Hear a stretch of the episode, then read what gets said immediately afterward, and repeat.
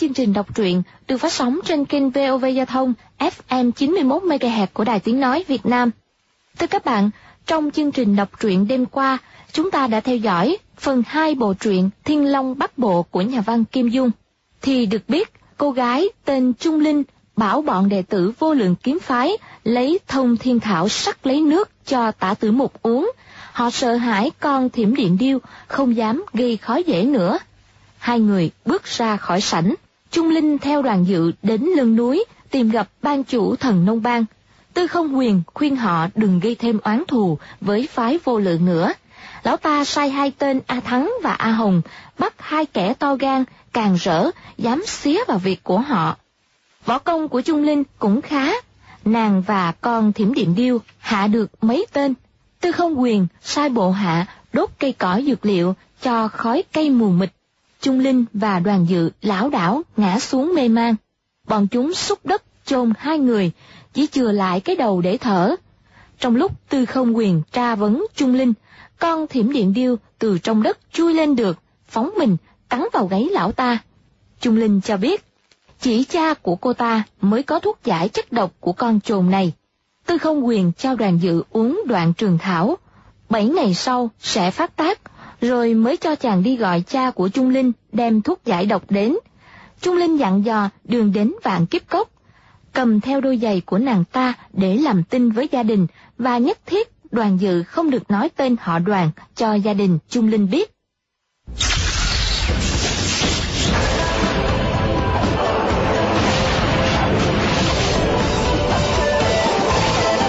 Thiên Long Bát Bộ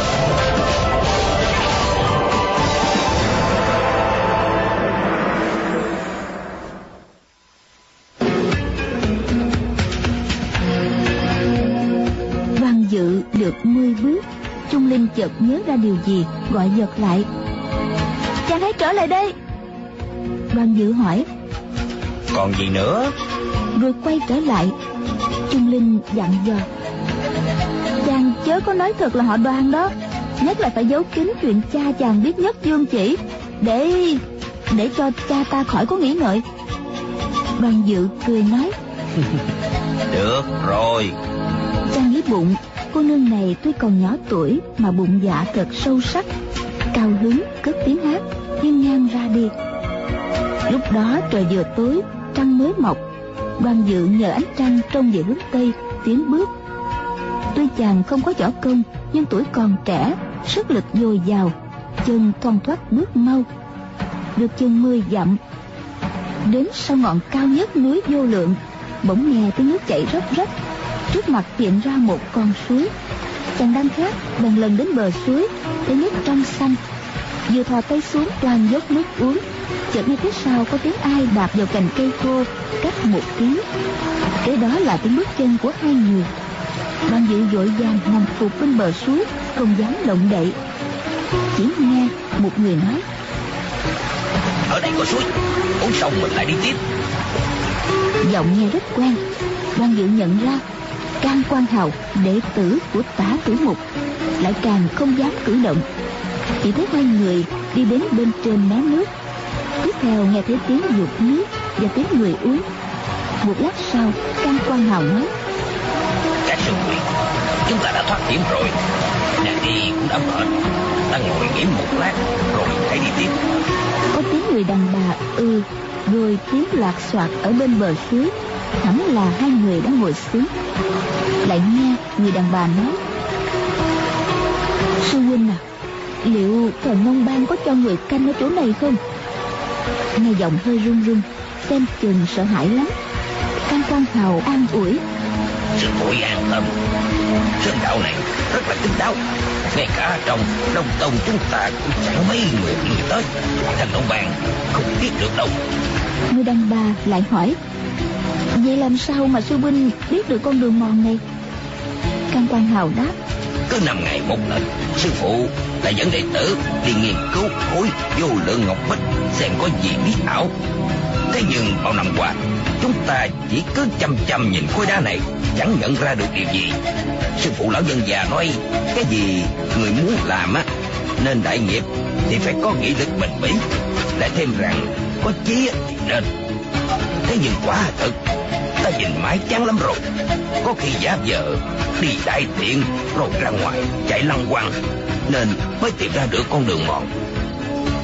Cô gái kia cười cúc khích nói à, thì ra là sư huynh không dụng công chỉ trốn học đi chơi. Xem ra trong các đồng môn sư huynh là người kém nghị lực hơn cả đó. Can Quang Hào cười nói Cả sư muội Năm năm trước nghỉ kiếm trên kiếm hồ cung Ta đã thua sư muội rồi Cô gái ngắt lời. Thôi đừng có nói là thua sư muội. Lúc đó sư huynh giả giờ không đủ nội lực Cố ý nhường cho tiểu muội. Người ngoài thì không thấy Nhưng chẳng lẽ muội cũng không biết sao? Bằng dự nghe thấy thế nghĩ thầm. Thì ra Người đàn bà này thuộc về Tây Tông của vô lượng kiếm Căn quan hào đáp ta vừa thấy mặt nàng, trong lòng nguyện thế nào cũng phải được cùng nhau ăn ở suốt đời may gặp cơ hội nhặt năm một vỡ, thật một bàn đột nhiên đến tấn công. Lại thêm, có hai đứa nhãi nhé, đem một trộn động đến làm loạn cả lên, khiến cho kiếm một cùng nhốn nhau. Hai đứa mình mới thừa cơ bỏ chạy. Thế chẳng phải có chi thì nên đó sao? Cô gái kia cười khúc khích, nhỏ nhẹ đáp muội cũng thật là có chí thì nên nhỉ? Trang Quan Hào nói. Các sư muội Ngài tốt với ta như vậy Ta sẽ cưng chiều muội suốt kiếp. Nghe giọng nói Thấy y vui sướng không để đâu cho hết. Cô gái kia thở dài nói. Chúng mình phản thầy rủ nhau đi trốn Thật không còn chỗ đứng trong võ lâm nữa. Mình phải đi càng xa càng tốt Kiếm chỗ nào kín đáo mà ở. Đừng để sư phụ và đồng môn biết được mới xong càng nghĩ đến một càng sợ. À quan hào đáp. Muội chớ lo làm gì. Phen này thành đông ban đã chuẩn bị rồi mới đến. Hai phái đông tây ngoài huynh và muội ra e rằng chẳng một ai thoát khỏi độc thủ. Cô gái kia lại thở dài nói ừ cũng mong là được vậy. Đoàn dự nghe xong khí tức xông lên nghĩ thầm. Hai đứa chúng bay muốn thành vợ chồng Thừa cơ sư môn có nạn mà bỏ trốn thì cũng đành. Nhưng sao lại mong sư trưởng đồng môn của mình đều bị độc thủ? Tâm địa chúng bay thật là tàn độc. Chàng nghĩ đến hai người tính tình thâm hiểm như thế, nếu như chúng phát giác ra mình, thế nào cũng giết để diệt khẩu. Thanh tử đến thở mạnh cũng không dám. Cô gái lại nói, cái phiến vô lượng ngọc bích kia có gì kỳ lạ? Bên huynh ở đây đã 10 năm, không lẽ vẫn chưa có chút manh mối nào? Can Quan Hào đáp. Mình đã là một nhà. Lẽ nào ta còn nói dối mũi sao? Sư phụ nói nhiều năm trước Lúc đó thấy sư phụ Của Ngô Huynh làm trưởng môn Đông Tông. Những đêm trăng Thấy trên bức tường ngọc đó Có hình người múa kiếm. Khi thì nam, khi thì nữ. Có khi nam nữ đấu kiếm với nhau Đầm chém kịch liệt. Kiếm pháp trên khối ngọc bích đó tinh diệu lắm. Thấy sư phụ bình sinh chưa thấy bao giờ dù có nằm mơ cũng không tưởng tượng nổi. Hẳn là do thiên tiền biểu diễn. Thái sư phụ ta chỉ mong học được vài chiêu tiên kiếm. Thế nhưng kiếm ảnh trên vách núi quá ư là kỳ lạ. Lanh lẹ lại mờ ảo. Khi có, khi không. Chẳng thể nào coi cho rõ được. Có muốn học nửa chiều cũng không xong. Hình ảnh của tiền kiếm có lúc thật khuya mới có. Có khi một hai tháng mới thấy một lần thấy sư phụ mê say kiếm ảnh trên ngọc bích sao lãng cả việc luyện tập với pháp bản môn. Cũng lơ là cả việc đốc thúc đệ tử luyện tập nên về sau mới bị tây tông của muội đánh bại. Các sư muội thấy sư phụ muội cùng đệ tử vào ở trong kiếm hồ cung rồi có thấy cái gì không? Cô gái nói à, cứ như sư phụ của muội nói thì à, kiếm ảnh trên tường đó thái sư phụ muội cũng thấy nhưng về sau á, chỉ thấy một người đàn bà múa kiếm thôi. Còn vị nam kiếm tiên kia không thấy đâu nữa. Chắc gì thái sư phụ muội là đàn bà, nên chỉ có một nữ kiếm tiên hiện ra chỉ dạy thôi. Thế nhưng mới được hai năm á, thì vị nữ kiếm tiên kia cũng biến mất. Thái sư phụ cũng nói, thân pháp, kiếm pháp của những vị tiên hiện ra trên ngọc bích tuy thật là kỳ diệu, nhưng mơ hồ mông lung, lại quá nhanh, không thể quan sát kỹ càng. Bức tường ngọc đó lại cách một vực sâu thành thử muốn liều mạng cũng không đến gần mà coi được. Thái sư phụ, tuy được thiên duyên, nhưng lại không đủ phức chặt mà học được nửa chiêu nửa tức duyên quay thiên hạ. Trong lòng quốc ước thế nào, không nói cũng biết. Sau khi tiên ảnh biến mất rồi, thái sư phụ muội ngày đêm ở trên đỉnh núi ban hoàng, chăm chăm suốt thần, nhìn vào bức tường ngọc kia, ngày càng tiều tụy. Chỉ nửa năm sau, thì lâm bệnh mà chết khi lâm chung, lão nhân gia còn đang ở trên đỉnh núi. Tuy hơi thở chỉ còn thoi thóp, nhưng vẫn không để cho đệ tử đem về kiếm hồ cung. Sư phụ muội kể rằng, khi thái sư phụ tắt thở, hai mắt vẫn còn trân trân nhìn vào ngọc bích. Cô ta ngừng lại một chút rồi nói tiếp. À can sư ca, huynh nghĩ trên đời này có tiên thật không? Hay là hai vị thái sư phụ của huynh và của muội nói như thế để đánh lừa người khác? Can quan hào đáp nếu bảo hai vị thái sư phụ dựng chuyện đánh lừa đệ tử, thì chắc là không phải có được gì đâu. Hơn nữa, ta nghe thẩm sư bá nói rằng, cái người còn nhỏ và đã chính mắt trông thấy hình ảnh của kiếm tiền. Thế nhưng trên đời này có tiên thật hay là không, ta cũng không biết.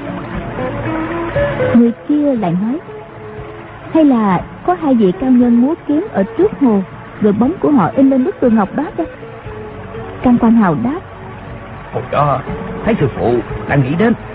Thế nhưng, trước bức tường ngọc là kiếm hồ phía tay hồ lại là vực sâu. Hai vị cao nhân kia dù có thể quỷ thượng siêu mà mua kiếm ngay trên mặt hồ, thì thấy sư phụ cũng phải nhìn thấy rồi. Còn như nếu ở bên bờ hồ mà mua kiếm, thì cách xa như thế, cái bóng không thể nào chiếu lên trên ngọc bích được. Cô gái nói, thái sư phụ muội lìa đời rồi các đệ tử đêm đêm thắp hương lễ bái trước bức tường ngọc khấn nguyện. Chỉ mong cái bóng của kiếm tiên hiện ra một lần nhưng không bao giờ thấy nữa. Sư phụ muội chỉ mong được quay lại xem thế nào. Nhưng mà 10 năm qua hai lần tỷ kiếm đều thua đông tông binh huynh cả. Tăng Quan Hào nói Từ nay trở đi Hai đứa mình không còn phân biệt Đông Tông, Tây Tông gì nữa. Hai tông bây giờ đã hợp làm một. Chỉ nghe cô gái cười rút rít Ứ hự mấy tiếng nói khẽ Đừng, đừng làm thế. Hiển nhiên Can Quan Hào có hành vi sàm sở Nên cô nàng mới ngúng ngoẩy đây. Can Quan Hào nói muội cứ chịu ta. Nếu như sau này ta phủ bạc Thì miệng sẽ biến thành chó Ngay ở cạnh hồ này. Thiếu nữ cười canh khách nũng nịu nói ừ nếu huynh là con chó thì có khác gì huynh mắng muội là đồ chó cái đâu nè. Đoàn dự nghe đến đây nhìn không nổi bật cười một tiếng tiếng cười vừa ra khỏi miệng chàng biết nghe là không xong. Vội vàng nhõm lên chạy tuột mạng. Phía sau can quan hào quát lớn. Rồi tiếng người rầm rập đuổi theo. Đoàn dự đau khổ càng ra sức chạy. Chỉ trong giây lát phía tây lấp loáng ánh sáng. Một người đàn bà tay cầm trường kiếm chạy về phía sườn núi. Hẳn là định chặn đường của chàng. Đoàn dự kêu trời một tiếng liền quay sang hướng đông.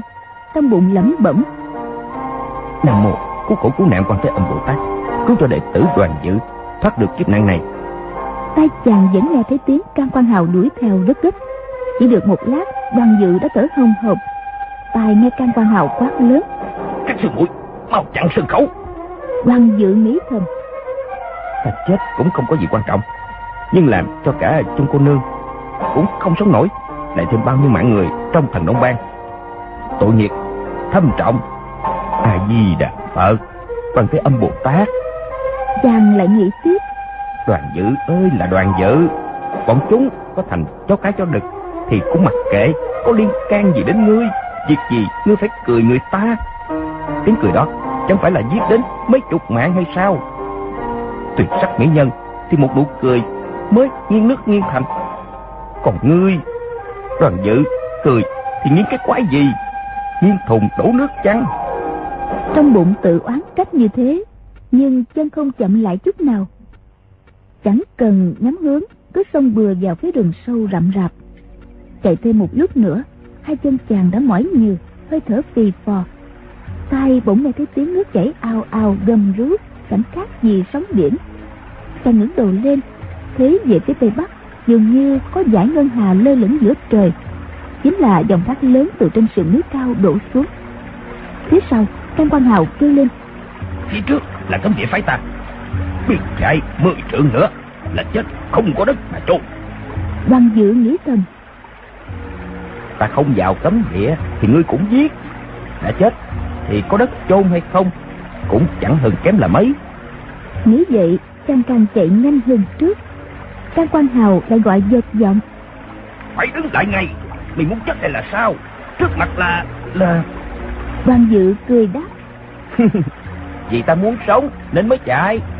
Chưa dứt lời bất tình lình chân chàng bước khẩn chàng đã không có võ nghệ lại đang lúc chạy nhanh nên không dừng lại kịp.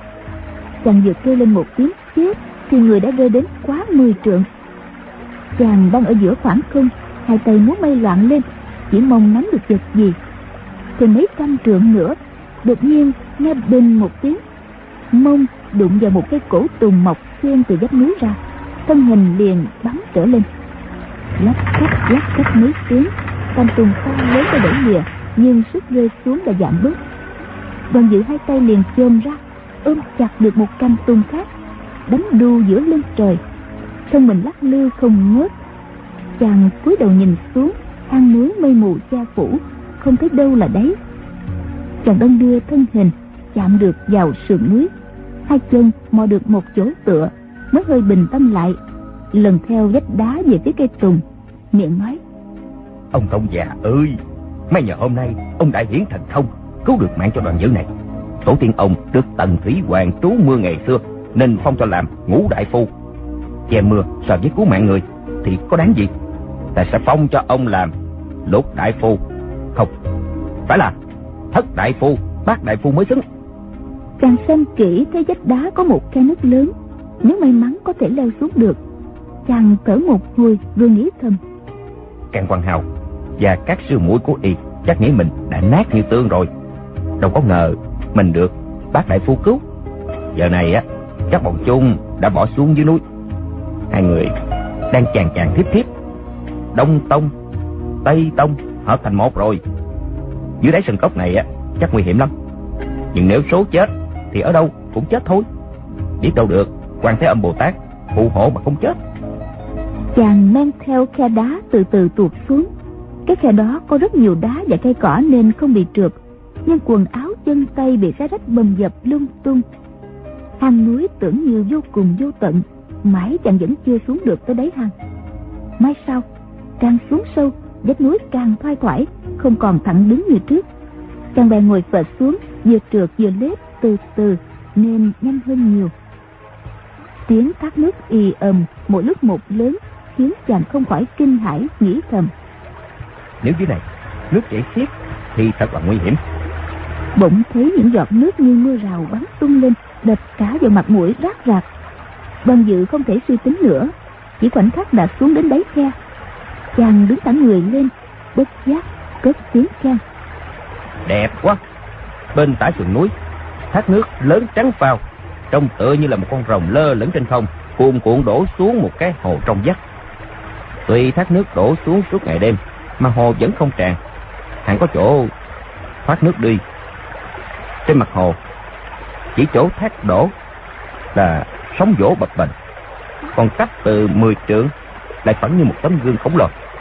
Giữa đáy hồ còn có một dần trăng dằn vặt do ánh trăng phản chiếu. Đứng trước phong cảnh kỳ tuyệt của tạo hóa, đoàn dự ngay người mà nhìn đến ngơ ngẩn suốt thần lát sau, chàng mới nhìn phía sang bên.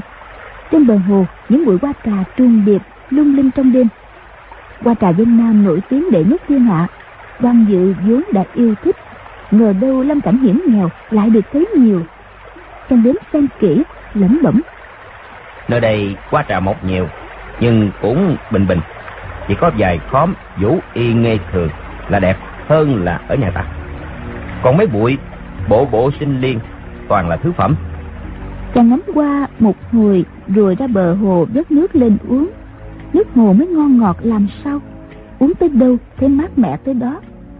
Tinh thần đã tỉnh táo, chàng nhớ đến công việc cân kiếp, phải mau tìm lối ra. Bờ hồ này hình bầu dục, có đến phần nửa ẩn vào các bụi cây um tùm. Đoàn dự quanh về mép đông, đi hết một vòng được chừng ba dặm. Mé đông nam cũng như mé tây bắc, sườn núi đều dựng đứng, tuyệt không có đường nào ra được. Duy chỗ dạng rơi xuống vừa rồi là sườn núi tương đối thoải hơn cả. Ngoài ra, không còn nơi nào có thể trèo lên được. Chàng ngẩng đầu lên thấy mây mù che phủ miệng hang xuống đã biết bao gian nan. Nghĩ đến việc trèo lên lại càng ngán ngẩm. Chàng nghĩ thầm, dù người có chỗ công tuyệt đỉnh, cũng chưa chắc đã lên được có hay không có võ công thì cũng vậy thôi.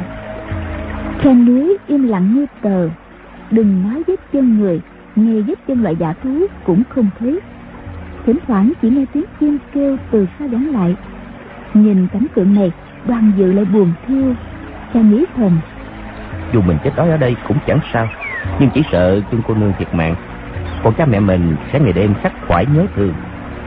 Chàng ngồi tịch xuống bên bờ hồ rầu rĩ bụng chưa biết tính làm sao. Trong khi thất vọng lòng nảy ra ảo tưởng. Giá như biến được thành con cá theo thác nước bơi ngược lên thì mẹ ra mới thoát khỏi vách đá dựng đứng này. Chàng đưa mắt nhìn theo dòng nước từ dưới đi lên. Thấy bên phải của dòng thác có một vách đá nhẵn bóng sáng loáng như ngọc. Nghĩ thầm muôn ngàn năm trước chắc dòng thác lớn hơn bây giờ nhiều.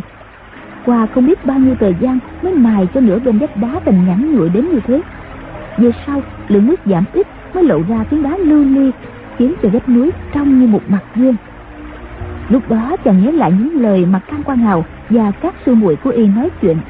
Nghĩ thầm, xem ra, đây chính là cái mà họ nói là vô lượng ngọc bích rồi. Họ kể lại, năm xưa các chữ môn đông tông, tây tông của vô lượng kiếm, thường nhìn thấy trên vách núi này, bóng các vị tiên hiện ra trong những đêm trăng ngọc bích này dựng đứng bên cạnh cái hồ nếu có kiếm tiên thì phải nổi trên mặt hồ còn không phải ở bờ hồ phía đông mà muốn kiếm, thì bóng mới chiếu lên trên đó được. Thế nhưng phía đông cũng lại là vách đá thẳng tắp, phản chiếu ánh sáng. Nếu không có ánh trăng, thì không thể có bóng người. À đúng rồi. Chắc tại mặt hồ có chim bay qua lượn lại, bóng nó chiếu lên trên vách núi nhìn xa thấp thoáng thì thấy thần pháp linh động, vừa nhanh nhẹn vừa kỳ lạ. Bọn họ trong đầu đã có chủ ý, nên tưởng là tiên đang muốn kiếm mờ mờ tỏ tỏ không nhìn thấy rõ gì sao, nên phải đi vào ma đạo. Chàng nghĩ ra rồi, không khỏi bật cười. Từ lúc ăn uống ở trong kiếm hồ cung tới giờ cũng đã bảy tám canh giờ, nên bụng đói meo. Thấy bên bờ hồ có một lùm cây đầy trái xanh xanh đỏ đỏ nên đến hái một chùm cho vào miệng nhai thử thấy chua lè. Nhưng đang đói nên cũng đành ăn luôn một hơi đến hơn chục chùm mới lưng lửng dạ. Thấy toàn thân xương cốt mỏi nhiều, nên lăn ra cỏ nằm thiêu thiêu ngủ. Chàng ngủ một giấc thật say đến khi tỉnh dậy mặt trời đã ngã về tây.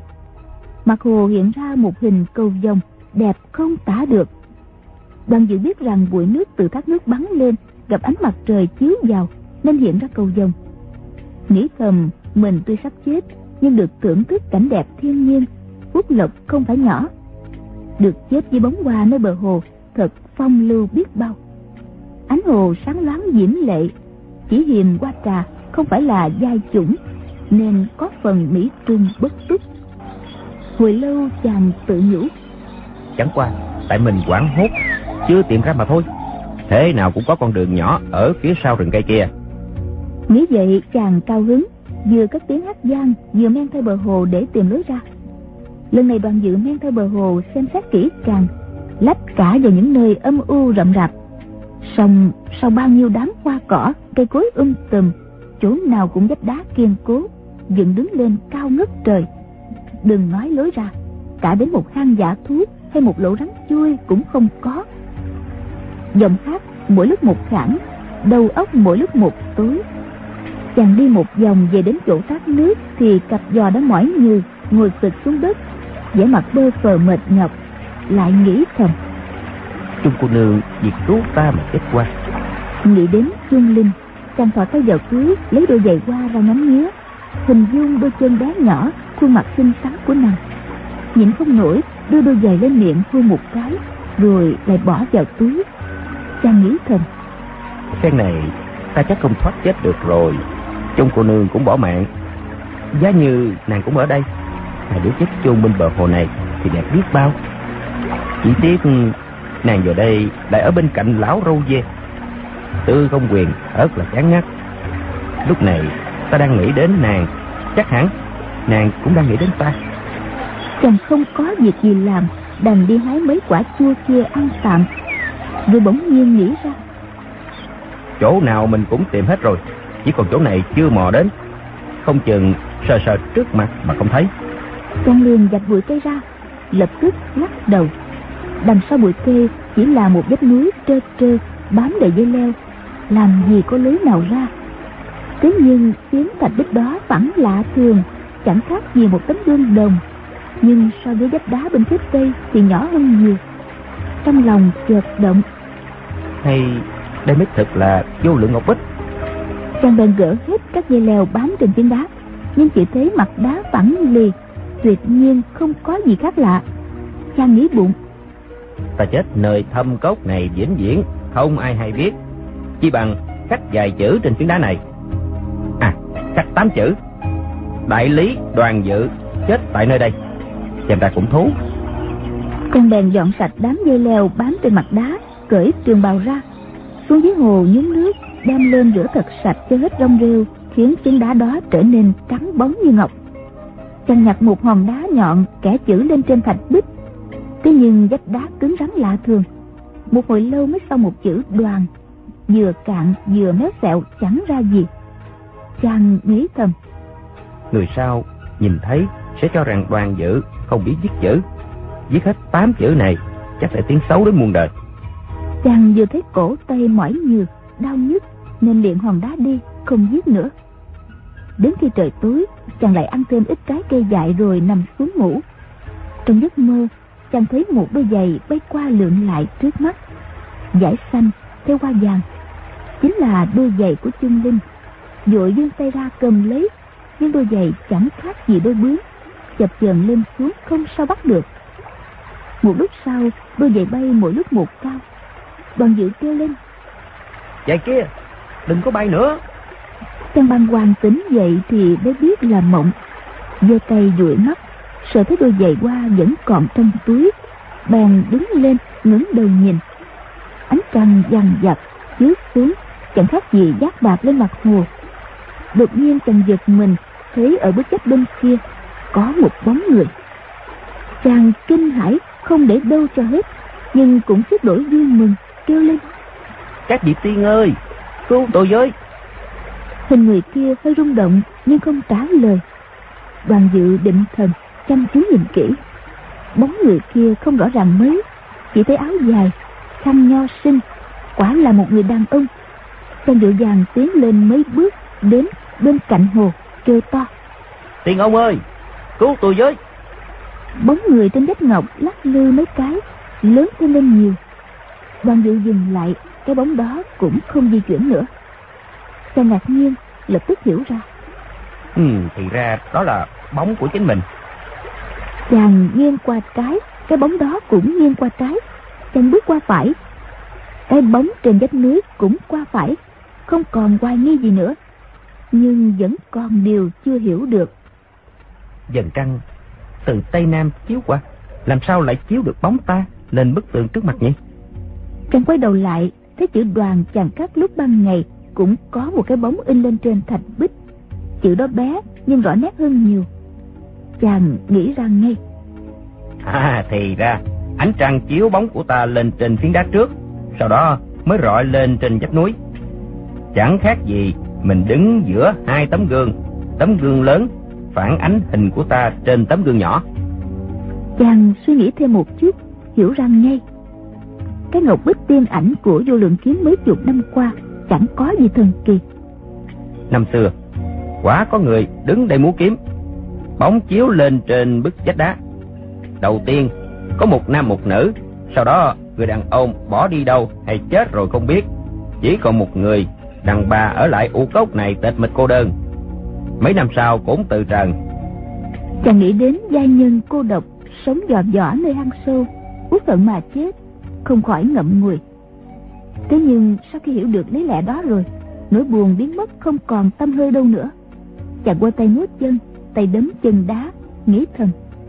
Giá như tả tử mục, song thành, hai người đang ở trên mỏm núi kia bỗng thấy ngọc bích của hình ta hiện ra. Chắc tưởng là đang biểu diễn võ công thần kỳ, thế nào chẳng hết sức cố gắng học, vùi đầu nghiên cứu để truyền lại cho hậu thế. chàng càng nghĩ càng khoái chí nhịn không nổi, cười lên sằng sặc. Cười chán chê rồi, chàng bỗng nghĩ ra một việc. Hai vị tiền bối kia, ngày xưa thường thường luyện kiếm cùng nhau. Nếu như không sống ngay dưới đáy vực này, thì phải có đường đi ra đi vào. Dù cho hai người võ công cao đến đâu, nhưng leo lên leo xuống để múa kiếm thì thật là phiền toái.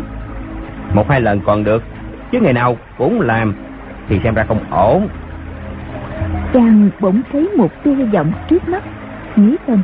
Ừ, ngày mai mình sẽ cố gắng tìm đường ra. Gã can quan hào đã chẳng nói có chí thì nên đó ư? Y lập chí quyết lấy cho bằng được các sư muội làm vợ. Còn ta lập chí phải thoát khỏi nơi đây. Chàng ngồi ôm gối thản nhiên nhìn ánh trăng trên mặt hồ bốn bề thanh tĩnh. Chàng nghĩ thầm. Có chí thì nên câu đó tuy không phải là sai, nhưng khổng phu tử lại nói, người biết không bằng người hiền người hiền không bằng người vui. Câu này xem ra hợp với bụng ta hơn đó cha mẹ ta vẫn bảo, ta là si nhi, từ thuở bé đã thích cái gì là mê mẩn điên cuồng. Năm bảy tuổi, ta mê một cái hoa trà thập bát học sĩ, ngắm từ sáng tới tối. Đến nửa đêm, còn len lén trở dậy, nhìn ngơ ngẩn bỏ ăn bỏ uống quên cả học hành. Đến khi qua tàn, học mấy ngày chưa thôi. Lúc ta học đánh cờ, cũng không ăn không ngủ. Suốt ngày suốt đêm, chỉ nghĩ đến bàn cờ, chẳng còn thiết gì khác. Một hôm kia, gia gia bảo ta luyện võ. Thế những lúc đó, ta đang nghiên cứu dịch kinh. Ngay cả khi ăn cơm, dơ đũa ra gấp đồ ăn, cũng nghĩ phương vị chiếc đũa bên này là đại hữu hay là đồng nhân ta không chịu học võ? Không hiểu, vì không muốn bỏ kinh dịch qua một bên, hay thực sự không thích cái môn đánh nhau giết người này. Cha ta bảo ta cưỡng từ đoạt lý chắc hẳn ta có cải chạy cải cối, thật không chừng. Mẹ ta hiểu bụng dạ tính nết ta lắm, mới khuyên gia gia. Thằng con si này á, một mai thích học võ rồi, ông có bảo nó bớt đi luyện một chút, nó cũng chẳng có nghe đâu. Bây giờ nó không chịu học cứng đầu. Không chịu, có ép cũng không xong. Ôi, bảo ta lập chí. Làm cái điều gì á, quá là khó. Nếu như một ngày nào đó, ta mê luyện võ, thì già già má má, bá phụ, hẳn sung sướng biết bao nhiêu. Ta luyện võ cho giỏi rồi, không đánh ai, cũng chẳng giết ai. Luyện võ đâu phải chỉ là để giết người. Bá phụ võ công cao cường, biết bao, nhưng tính tình nhân từ, chắc xưa này chưa giết ai có điều ông ấy mà muốn giết thì đâu cần phải tự ra tay. Chàng ngồi bên bờ hồ, đầu óc suy nghĩ miên man. Không biết thời gian trôi qua, bỗng chợt cái vách đá bên cạnh dường như có màu sắc di động. Nhìn kỹ, thấy bên dưới chữ đoàn chàng khắc. Có bóng một thanh kiếm rõ ràng lạ thường, có cả cán, cả miếng che tay, thân kiếm, mũi kiếm, mọi thứ đều đâu ra đấy. Mũi kiếm nghiêng nghiêng chỉ xuống, còn thanh kiếm có màu cầu vồng tỏa ra lấp loáng chuyển động không ngừng. Chàng lấy làm lạ tự hỏi sao bóng thanh kiếm lại hiện màu cầu vồng? Chàng ngẩng đầu lên nhìn nhưng không thấy dần trăng đâu. Thì ra bóng nguyệt đã chìm về phương tây ẩn ở đằng sau vách núi rồi. Thế nhưng vách núi đó có một lỗ hổng ánh trăng theo đó mà rọi xuống. Trong hang có ánh sáng lấp lánh. Chàng dở lẽ ra đúng rồi thì ra trên vách núi kia có treo một thanh kiếm. Trên thanh kiếm này có nạm các loại bảo thạch đủ màu. Ánh trăng chiếu vào in hình thanh kiếm và các loại châu báu đủ màu sắc. Thành ra mới rực rỡ đến như vậy. Chàng lại nghĩ tiếp. Như thế ắt phải đục được lưỡi kiếm ra khỏi rồi nạm bảo thạch cho ánh trăng chiếu qua mới thành hình đủ màu. Còn như không đục được lưỡi kiếm thì ánh trăng đâu có thể chiếu xuyên qua bảo thạch người chế tạo ra chiếc kiếm quái lạ này thật tốn nhiều công sức. Cái hang đó, cách mặt đất đến mấy chục trượng, không thể trèo tới mà xem cho kỹ được. Từ dưới trông lên, chỉ thấp thoáng thấy ánh sáng của mấy viên đá quý chiếu lên vách đá, vừa quyền ảo vừa đẹp đẽ, nhìn mà mê mẩn tâm thần. Chàng chỉ mới xem được chừng thời gian uống một chén trà. Ánh trăng đã di động. Cái bóng đó mờ dần rồi biến mất. Vách đá chỉ còn một màu trắng bệch đoàn dự nghĩ thầm. Thanh bảo kiếm đó chắc là của hai vị cao nhân kia. Sơn cốc hiểm sâu như thế này. Người của phái vô lượng kiếm chẳng một ai dám mạo hiểm trèo xuống xem xét. Cứ đứng trên đỉnh núi thì đâu có thấy được phiến đá nhỏ, cũng không thấy được cái hang trên bức vách bên kia có treo một thanh kiếm. Họ có đứng ngơ ngẩn trên đầu núi một trăm năm đi nữa thì cũng không sao hiểu được cái bí mật này. Thế nhưng lấy được thanh bảo kiếm kia thì có ích lợi gì? Chàng nghĩ ngợi một hồi rồi ngủ thiếp đi. Ngủ một lúc đột nhiên chàng choàng tỉnh dậy. Chàng nghĩ thầm treo được thanh kiếm trên bức tường đá kia quá là khó khăn. Dẫu võ công có cao cường đến đâu cũng không dễ gì làm được. Xếp đạt mất nhiều công lao như thế. Phải có thâm ý gì? Hẳn là trong cái hang này còn cất giấu võ học bí kíp gì đó? Chàng nghĩ đến võ công, thấy không còn gì hứng thú. Bí kíp võ công kia bọn vô lượng kiếm coi là quý giá, chứ còn như mình, dù có để ngay trước mặt cũng chẳng thèm liếc mắt đến làm gì. Hôm sau chàng lại đi men quanh hồ. Tính ra, từ hôm rơi vào cái việc này đã đến ngày thứ ba.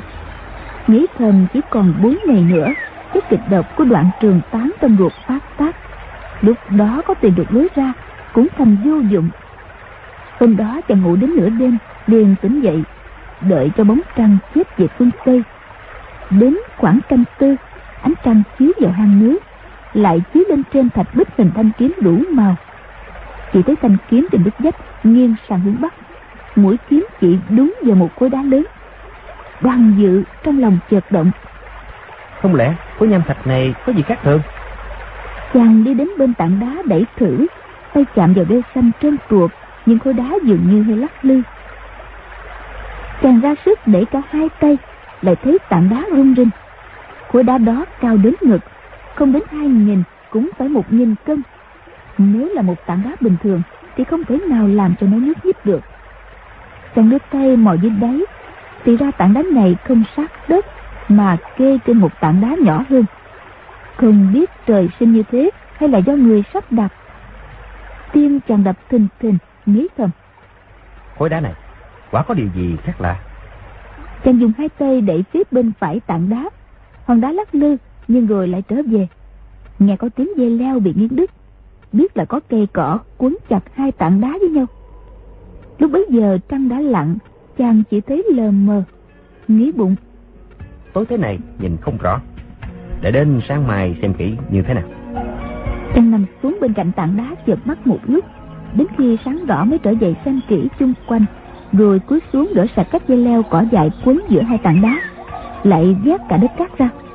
Sau đó mới giơ tay đẩy lần nữa. Quả nhiên khối nhâm thạch tư tư chuyển động, chẳng khác gì một cánh cửa lớn. Xê dịch mới một nửa đã thấy để lộ ra một cái hang, cao chừng ba thước chàng mừng lắm. Không kịp nghĩ xem trong động có gì nguy hiểm, liền không lên chui vào. Được mươi bước thì cái hang đã tối om, không còn chút ánh sáng nào. Chàng giơ hai tay ra trước, mỗi bước lại mò thử xem có gì không. Nhưng thấy dưới chân vững chãi, chẳng khác gì đi trên một con đường đá. Hẳn là hang này do tay người tu sửa, nên càng mừng hơn. Thế nhưng cái hang đi xeo xéo xuống dưới càng lúc càng thấp. Bỗng nhiên, tay chàng chạm phải một vật tròn tròn, lạnh lạnh. Phát ra tiếng len keng, trong như tiếng chuông. Đưa tay sờ lại, thì nhận ra cái vòng này giống như vòng đồng, thường được gắn lên các cánh cửa, dùng để gọi cửa. Đã có vòng cửa, tất có cánh cửa. Cha nghĩ vậy, rồi cứ lần mò sơ soạn mãi. Quả thấy đến chục cái đinh đồng to bằng cái bát, thì vừa mừng, vừa sợ tự hỏi. Chẳng lẽ trong này lại có người ở? Chàng liền lắc mạnh cái dòng cho nó bật lên tiếng kêu len can. Rồi chờ xem bên trong có ai thưa không. Chờ một lát chẳng thấy gì lại gõ mạnh ba tiếng nữa cũng chẳng thấy ai. Chàng liền đưa tay ra đẩy cửa. Cánh cửa này dường như đúc bằng kim loại nên rất nặng nhưng then trong không cài nên chàng cố hết sức đẩy. Cánh cửa từ từ hé mở chàng lớn tiếng gọi. Tại hạ là đoàn dự không được mời mà đường đột tới quý phủ. Thật là có lỗi. Xin chủ nhân khoan thứ cho. Chàng chờ một lát không thấy bên trong có tiếng đáp lại. Đành cất bước mạnh dạn tiến vào. Ban dự vào trong cửa rồi. Tuy chàng mở mắt thật to mà nhìn cũng chẳng rõ chi hết. Chỉ thấy nơi đây không còn ẩm ướt như ở bên ngoài. Chàng tiếp tục đi vào. Bỗng đánh kịch một tiếng. Cán đụng phải vật gì? Cũng may mà đi thông thả nên không đau mấy. Chàng đưa tay lên sờ, thì ra đây lại là một tân cửa. Lại cố sức đẩy, chờ cái ló ra chút ánh sáng mờ ảo, không phải ánh sáng mặt trời. Chàng nhằm phía có ánh sáng đi tới, chợt thấy một con tôm hùm rất lớn bơi ngoài cửa sổ. Chàng rất lấy làm kỳ, đi thêm mấy bước nữa lại thấy một con cá chép có dân rực rỡ bơi dục qua. Bây giờ, chàng mới để ý nhìn kỹ cửa sổ. Thì ra là một khối pha lê lớn bằng miệng chậu, gắn vào vách đá. Ánh sáng bên ngoài chiếu qua cửa sổ pha lê vào trong nhà. Đoàn dự đứng bên cửa sổ nhìn ra, thấy nước xanh biếc, tôm cá bơi qua bơi lại bên ngoài. Mịt mờ xa tẩm, không rõ đâu là bờ bến. Chàng lại nghĩ đến người chủ tòa thạch thất này đã tốn biết bao nhiêu tâm cơ để kiến tạo nên. Cùng nghĩ cách lấy ánh sáng ở ngoài rọi vào trong nhà. Khối ba lê kia là bảo vật có lòng kiếm được. Chàng định thần suy nghĩ bỗng dưng kêu khổ. Chết rồi chết rồi. Ta đang ở dưới đáy hồ. Đường đi chỉ toàn giơ tay lần mò không biết qua bao nhiêu chỗ quẹo. Chui xuống đây rồi làm thế nào mà trở ra? Chàng lại quay vào trong nhà quan sát thấy có một cái bàn đá trước bàn để cái ghế đá. Trên bàn có đặt một tấm gương đồng. Bên gương còn mấy thứ nào lượt cái đầu nằm vòng đeo tay. Rõ ràng là phòng khuê nữ. Tấm gương đồng đã quen rỉ, xanh lè. Mặt bàn các bụi dày đến đốt ngón tay. Đủ tỏ rằng trong nhà đã bao lâu nay không có người đặt chân tới. Trước cảnh tượng đó, đoàn dự không khỏi ngơ ngẩn, nghĩ thầm. Mấy chục năm về trước, tại đây nhất định đã có một vị tiểu thư ở ẩn. Không hiểu nàng đau buồn nỗi gì mà phải xa khỏi nhân gian. Đánh mình vào nơi tĩnh mịch này. Chàng thầm suy nghĩ một lúc rồi lại xem khắp mọi chỗ trong nhà. Trên vách đá gắn la liệt những gương đồng. Chàng đếm hơn ba chục chiếc thì lấy làm lạ đoán ra rằng à vị tiểu thư ở đây trước là bậc tuyệt thế gia nhân. Ngày ngày ngắm bóng lẻ loi thương thân trách phận nghĩ vậy chàng cũng vì ai đau lòng xót dạ bằng dự quanh quẩn trong thạch thất lúc lẩm bẩm một mình lúc thở dài sườn sượt thương cho thân phận người mình chưa từng thấy mặt. Bỗng chàng sực nhớ lại chuyện mình bất giác than rằng trời ơi! Từ nãy tới giờ mình chỉ dơ vẫn nghĩ chuyện đâu đâu quên cả lo tính việc của mình. Trong buồn này không có ngõ ngách nào làm sao tìm được lối ra? Chàng lẩm bẩm một mình đoàn dự này quá là một thằng đàn ông thúi thật. Nếu như chết ở đây, đúng là đường đột với gia nhân. Chết ở bên ngoài bờ hồ mới đúng chứ. Kéo rồi, người sau tìm đến, thấy hài cốt của ta. Lại tưởng là nắm xương tàn của người đẹp. Chẳng quá ra, chẳng quá ra. Chàng chưa nghĩ được chẳng quá ra cái gì. Thấy bên phía đông có một tấm gương treo hơi lệch phản chiếu ánh sáng. Có hình góc tường phía tây nam trên tường đá dường như có vết nứt. Chàng liền tiến đến cố gắng đẩy bức tường đó. Quả nhiên là một cánh cửa từ từ mở ra để lộ một cái hang. Chàng nhìn vào trong động thấy có những bậc thang bằng đá. Đang dự mừng rỡ khôn xiết kêu lên. Tạ ơn trời phật quả có đường ra rồi. Đoạn chàng theo bậc đá đi xuống không ngờ xuống được vài chục bậc. Đoàn dự thấy phía trước có tia sáng hình như một cánh cửa. Chàng giơ tay đẩy ra, bỗng thấy sáng loạt giật nảy mình kêu to ướt chao một trang mỹ nữ, tay cầm thanh trường kiếm, mũi nhắm thẳng vào bụng chàng. Nhát trông thật là một giai nhân, thanh nhã khác thường, diễm lệ vô song. Chàng chưa từng thấy người nào đẹp đến như thế. Hồi lâu thấy mỹ nhân vẫn đứng yên không nhúc nhích.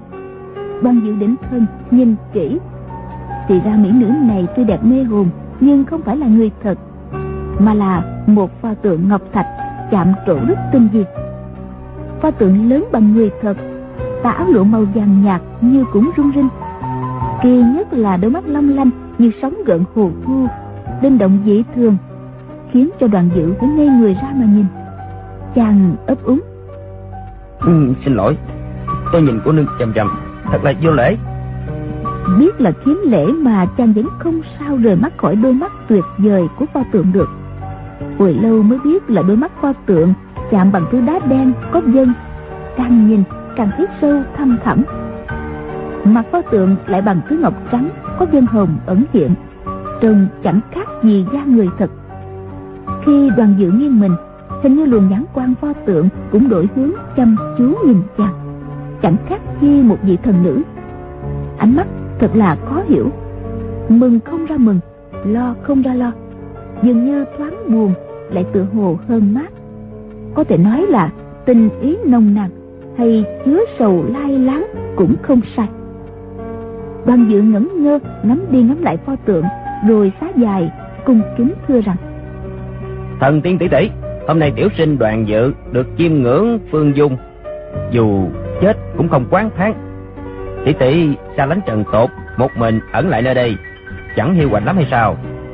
Đôi mắt pho tượng biến ảo khôn lường nghe lời chàng nói như ra chiều xúc động. Đoàn dự tâm thần ngây ngất mê mẩn chàng nghĩ thầm không biết xưng hô với thần tiên tỷ tỷ như thế nào cho phải. Ta thử nhìn kỹ lại hoặc giả thấy chỗ nào có ghi phương danh tỷ tỷ chăng? Chàng nhìn đi nhìn lại xung quanh rồi chợt nhìn lên đầu pho tượng thấy mớ tóc đúng là tóc thật. Một làn tóc mây ống mượt quấn lại từng lọn bông bềnh bên mái tóc dài có cài một chiếc vòng ngọc. Mặt trên nạm hai hạt minh châu lớn bằng ngón tay út, chiếu ra một thứ ánh sáng huyền ảo. Bên vách chết tây có sáu khối pha lê lớn. Nhìn ra thấy nước thấp thoáng, khiến cho gian phòng này so với gian phòng trước còn sáng hơn nhiều. Chàng lại say sưa ngắm pho tượng ngọc một hồi mới quay trở ra. Thấy bức tường phía đông được mai ngắn nguội, trên các mấy hàng chữ đều lấy từ trong sách trang tử các thiên tiêu giao du dưỡng sinh chủ chí lạc. Bút pháp khoáng đạt dường như do một người nào đó có sức cổ tay rất mạnh dùng vật nhọn cắt thành. Nét nào nét nấy sâu vào trong đá đến nửa tấc. Cuối bài văn đó là một hàng lạc khoản đề. Tiêu giao tử vì thu thủy muội mà giết. Trong động không ngày tháng chính cực lạc nhân gian. Ban dự nhìn hàng chữ đó mà thường người ra, nghĩ thầm vị tiêu giao tử và thu thủy muội, hẳn là hai vị cao nhân nam nữ mấy chục năm trước cùng nhau luyện kiếm dưới sơn cốc. Pho tượng ngọc đó, có lẽ là người mà ông ta gọi là thu thủy muội, tiêu giao tử được sống với bà ta ở nơi mật động dưới u cốc này, đúng là cực lạc của nhân gian. Thực ra, cực lạc đâu phải chỉ của nhân gian mà ngay cả trên trời chắc cũng không bằng. Mắt chàng nhìn đến mấy hàng chữ trên vách nơi núi xa xăm mờ mịt có thần nhân ở da trắng như tuyết giữ mình như ngọc không ăn ngũ cốc hút gió uống sương. Chàng lại quay đầu nhìn qua pho tượng nghĩ thầm.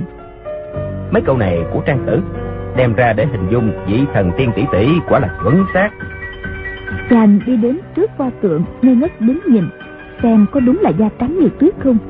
Chỉ tiếc là không dám đưa ngón tay ra, vuốt da thử. Lòng như mê đi. Thoang thoảng dường như ngửi thấy mùi lan xạ thơm ngát.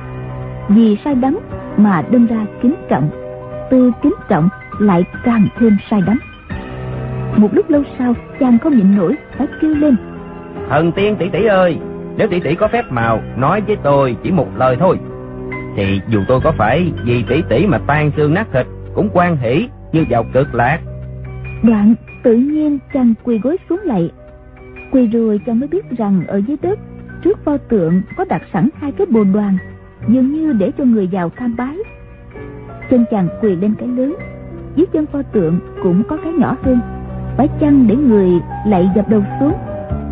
Quan dự vừa phục xuống, bỗng nhìn nét trong gót hài tựa như có theo chữ. Trang đỉnh thân nhìn kỹ, quả thấy hài chân trái có tám chữ. Lạy ta nhìn lại, cho ta sai khiến.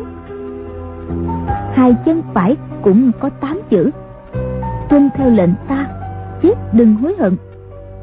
Thần tượng đi đôi hài màu nước biển 16 chữ trên đây nhỏ như đầu ruồi, lại theo bằng chỉ màu xanh hơi thẫm hơn một chút. Nếu không cúi đầu sát xuống, thì không tài nào nhìn rõ được đoàn dự đã bị dung nhan pho tượng mê hoặc. Khấu đầu ngang lại gia nhân cũng chẳng sao. Còn việc được gia nhân sai bảo thì cầu khẩn gì tất đã được. Sau cùng là việc gì mỹ nhân mà bị đại quả sát thân, lại là điều sở nguyện của chàng. Dù nước sôi lửa cháy cũng không hối hận. Tâm hồn chàng say mê điên đảo, đọc xong mấy câu, chàng khấu đầu đất cung kính vừa lạy vừa đếm năm, mười mười lăm, hai mươi chàng lại được năm sáu trăm lạy. Bắt đầu thấy lưng mỏi, xương đau, sái đầu, sái cổ, nhưng vẫn cố gắng lại cho đủ số mới thôi. Mệnh lệnh đầu tiên của thần tiên tỷ tỷ đã không xong, thì còn nói gì đến chuyện dẫu chết cũng không hối hận. Đến lúc được trên 800 cái mặt chiếc bộ đoàn nhỏ đá sơn lộ ra bên dưới có vật gì đó. Chàng không để ý đến, vẫn cứ cung cung kính kính, lên gối xuống gối đủ một nghìn lần khi xong rồi thấy lưng mỏi nhừ vừa ngóc đầu, đã khuỵu ngay xuống. Chàng nằm lăn ra nghĩ cho lại sức, thấy mình đã tuân hành được một chuyện của người ngọc. Chân càng trồn gối càng mỏi, thì trong lòng càng sung sướng. Có một lúc sau, chàng mới từ từ trở dậy. Giơ tay mò vào chỗ rách của cái bộ đoàn nhỏ, thấy vật gì trơn nhẵn. Hóa ra là một cái túi bằng lụa